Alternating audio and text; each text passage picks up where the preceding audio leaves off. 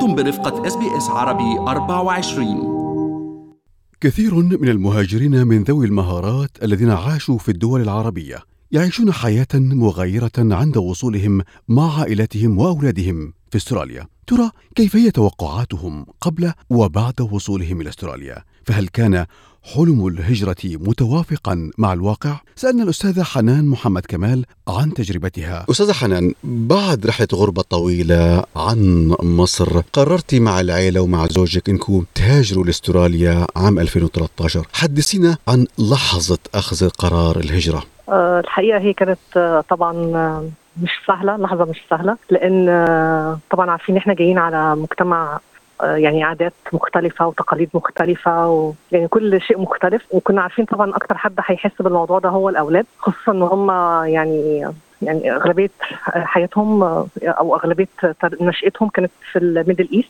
وطبعا أنا كنت عارفة إن ده هيبقى صعب عليا لأني أنا ما كنتش يعني دارسة بال- باللغة الإنجليزية.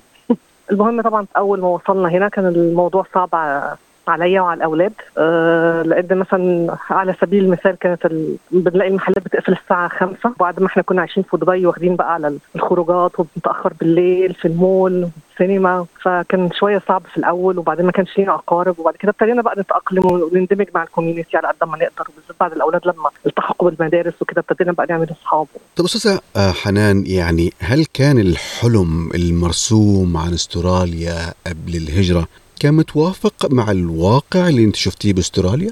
آه، أعتقد إن إحنا لقينا الواقع أحلى الحقيقة يعني بعد ما جينا وقعدنا واستقرينا وفهمنا الأمور ماشية إزاي يعني ابتدينا نحس إن هو هنا الحياة ال- الحقيقية العملية الواحد بي- بي- بيتعلم كل يعني يعمل كل حاجة بنفسه. مفيش مثلا نستعين بحد يساعدنا ننظف البيت أو يسوق لنا العربيه زي يعني ما كنا واخدين على كده مثلا في في ال Middle East أو في العيشة في الدول الخليج. يعني هنا أكتر آه، الحياة عملية وواقعية أكتر. بس في ناس بيعتبروا انه ده يعني من سيئات وليس من الحسنات. منها لا؟ أنا بالنسبة لي أحسن نحب الواحد يكون معتمد على نفسه الحقيقة. نعم. طيب آه. حضرتك تخرجتي من الطب البيطري. في مصر.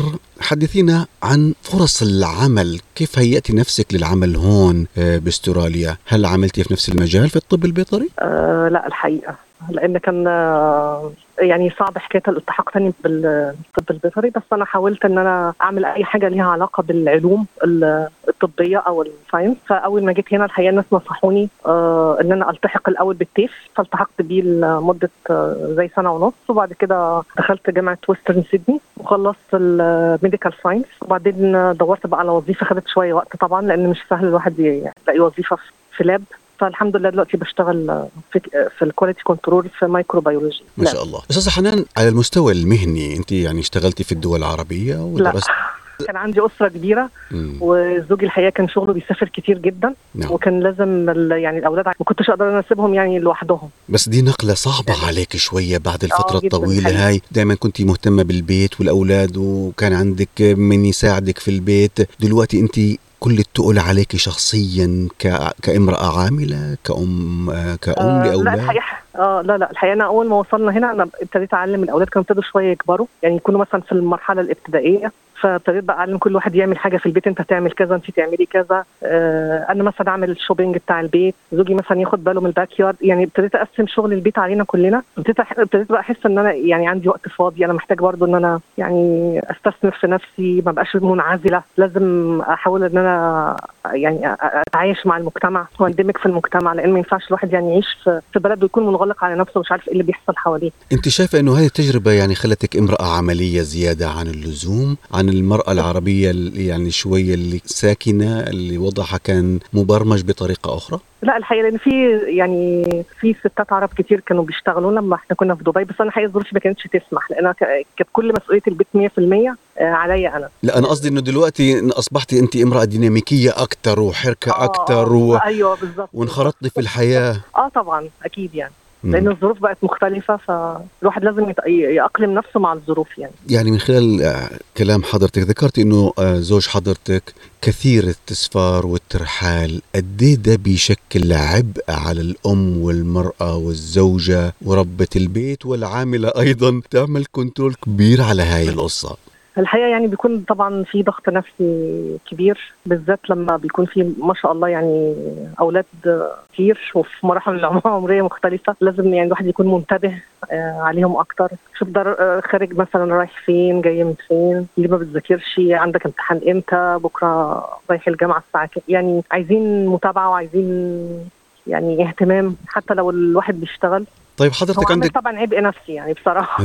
طبعا أكيد. طب حضرتك آه. عندك أربع أولاد بسم الله ما شاء الله آه، ولدين وبنتين صحيح؟ آه. طيب قد إيه بتحسي تعاملهم كان مثلا في الدول العربية؟ تنقلتم ما بين الكويت فدبي فالسعودية قد إيه حسيتي تكوين الأولاد شخصيتهم ما بين اللي تربوا في الشرق الأوسط وهنا في أستراليا. حسيتي في فرق في طبعا شخصيه لا ده فرق الأولاد؟ كبير جدا جدا. يعني أنا سعيدة إن إحنا جينا هنا علشان هم شخصيتهم اختلفت تماما. بقوا يعني حاسة إن هم بقوا أكتر آه، ناس ريسبونسبل ومعتمدين على نفسهم أكتر. بالذات يعني بعد ما ابتدوا يكبروا شوية يخشوا المرحله الثانوية كل واحد منهم ابتدى إن هو يدور على وظيفة كده صغيرة. يعني ثقته بنفسه أصبحت آه ثقته آه بقوا بنفسه. يعرفوا آه بقوا يقدروا أكتر كمان. قيمة الفلوس لما اشتغلوا حاسه إن هي عاملة فرق كبير. لما لما لما جم هنا يعني وعاشوا بقى تجربة الحياة ال- ال- العملية الحقيقية. طيب أستاذة كنت حابب تح... يعني أدخل في الجانب الاجتماعي شوية مع حضرتك. يعني أيوة. جيتي من بيئة شرق أوسطية مليئة بالحيوية كما ذكرتي سينمات وطلعات وحياة اجتماعية بينما هنا الحياة مبرمجة شوية. آه. قد إيه دي شكلت لك يعني حالة من العبء وبسرعة؟ كيف تأقلمتي مع هذا الجو؟ في الحقيقة الأول طبعا التأقلم كان صعب جدا لأن إحنا ما لناش أي أقارب هنا للأسف. بس ابتدينا ان إحنا يعني نندمج مع الكوميونتي اللي في في المنطقة بتاعتنا. وأولادي زي ما قلت لحضرتك لما ابتدوا يروحوا المدرسة ابتدينا برضو ن- يعني نكلم ال- الأمهات أصحابهم. وبعدين أكتر بقى ابتديت أندمج أكتر وأكتر لما ابتديت أدرس بقيت أعمل مثلا يعني شوية أصدقاء من من مهاجرين برضو كانوا معايا في الصيف بقى يعني يعرفوني على ال- المحلات أشتري ده من فين وده من فين؟ بس يعني الحياة تبقى أسهل والحمد لله ماشي الحال دلوقتي. طيب. تعودنا بقى. بتحسي الأولاد بيتفاعلوا مع ال- الجو الثقافي في المجلس الاستشاري والفعاليات اللي بيقيموها؟ يعني مع مصريين زيهم موجودين في نفس المكان؟ آه يعني بينبسطوا لما يكون في احتفالية أو حاجة وبيروحوا طبعا بينبسطوا بيحسوا نعم. بيتكلموا زيهم مصري بتحسي هذا المكان يعني مهم ووضعه كويس وخصوصا للجيل الثاني من أبنائنا في المهجر؟ آه, آه طبعا. ان هم بيخليهم على الأقل يعني آه، ياخ- ياخدوا فكرة عن بيربي فيهم الوطنية وال وبرضه مهما كانت يعني برضه استراليا بلدهم برضه لازم يكون في انتماء لل- للجذور الأصلية بتاعتهم.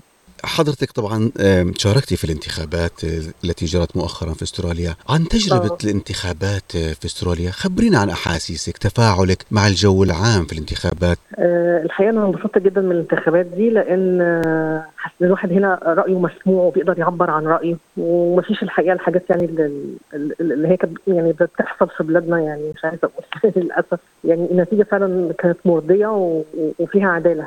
حسيت الأولاد منخرطين بالعملية ديمقراطية ومتفاعلين معها إيجابيا؟ آه آه آه جدا. اللي هم سنهم بيسمح بالسن الانتخابي لقيتهم إن هم بيناقشوا بعض وبيتكلموا في ال Liberal آه، Party عيوبهم ومميزاتهم وال Labors عيوبهم وإيه مميزاتهم. فانبسطت جدا الحقيقة. حتى كان في منهم اثنين بيشتغلوا في توزيع الأوراق أو كده في الانتخابات. كثير من يعني المهاجرات الجدد أستاذة حضرتك جيتي عام 2013 عاوزين قايد ليهم أول ما يوصلوا هنا في أستراليا. تنصحيها بإيه؟ تحضر نفسها حتى تستعد وتندمج مع المجتمع الأسترالي. آه، طبعا اللغة. أنا ب... أنا أنا شايفة كده. دي أهم حاجة. تاني حاجة الواحد بقى لازم يشتغل على نفسه إن هو يحاول يطور من نفسه ويكون إنسان مجتهد، شوف أنا مثلا أنا بحب إيه وأحاول إن أنا أعمله، آه، أدرس وأحاول مثلا أشتغل في المجال اللي أنا بحبه، ومع كل ده الواحد طبعا لازم يحافظ على تقاليده وعاداته. طيب في كثير ناس بيجوا عندهم أحلام وردية زي ما بيقولوها. هل يعني أستراليا هي حلم وردي ولا لازم الواحد يكون في حلمه واقع وعملي؟ لا هو الحلم هيبقى وردي بعد ما الواحد يبذل مجهود ويشتغل ويبتدي إن هو ب- ب- يعني ب- بطريقة يجتهد عشان يكون الحلم وردي يتحقق إلا هتبقى الحياة صعبة جدا. طيب أستاذة آخر سؤال ومش هطول عليك كثير هل ندمتي على قرار الهجرة؟ لا بصراحة لا الأستاذة حنان محمد كمال شكرا جزيلا على هذا اللقاء هل تريدون الاستماع إلى المزيد من هذه القصص؟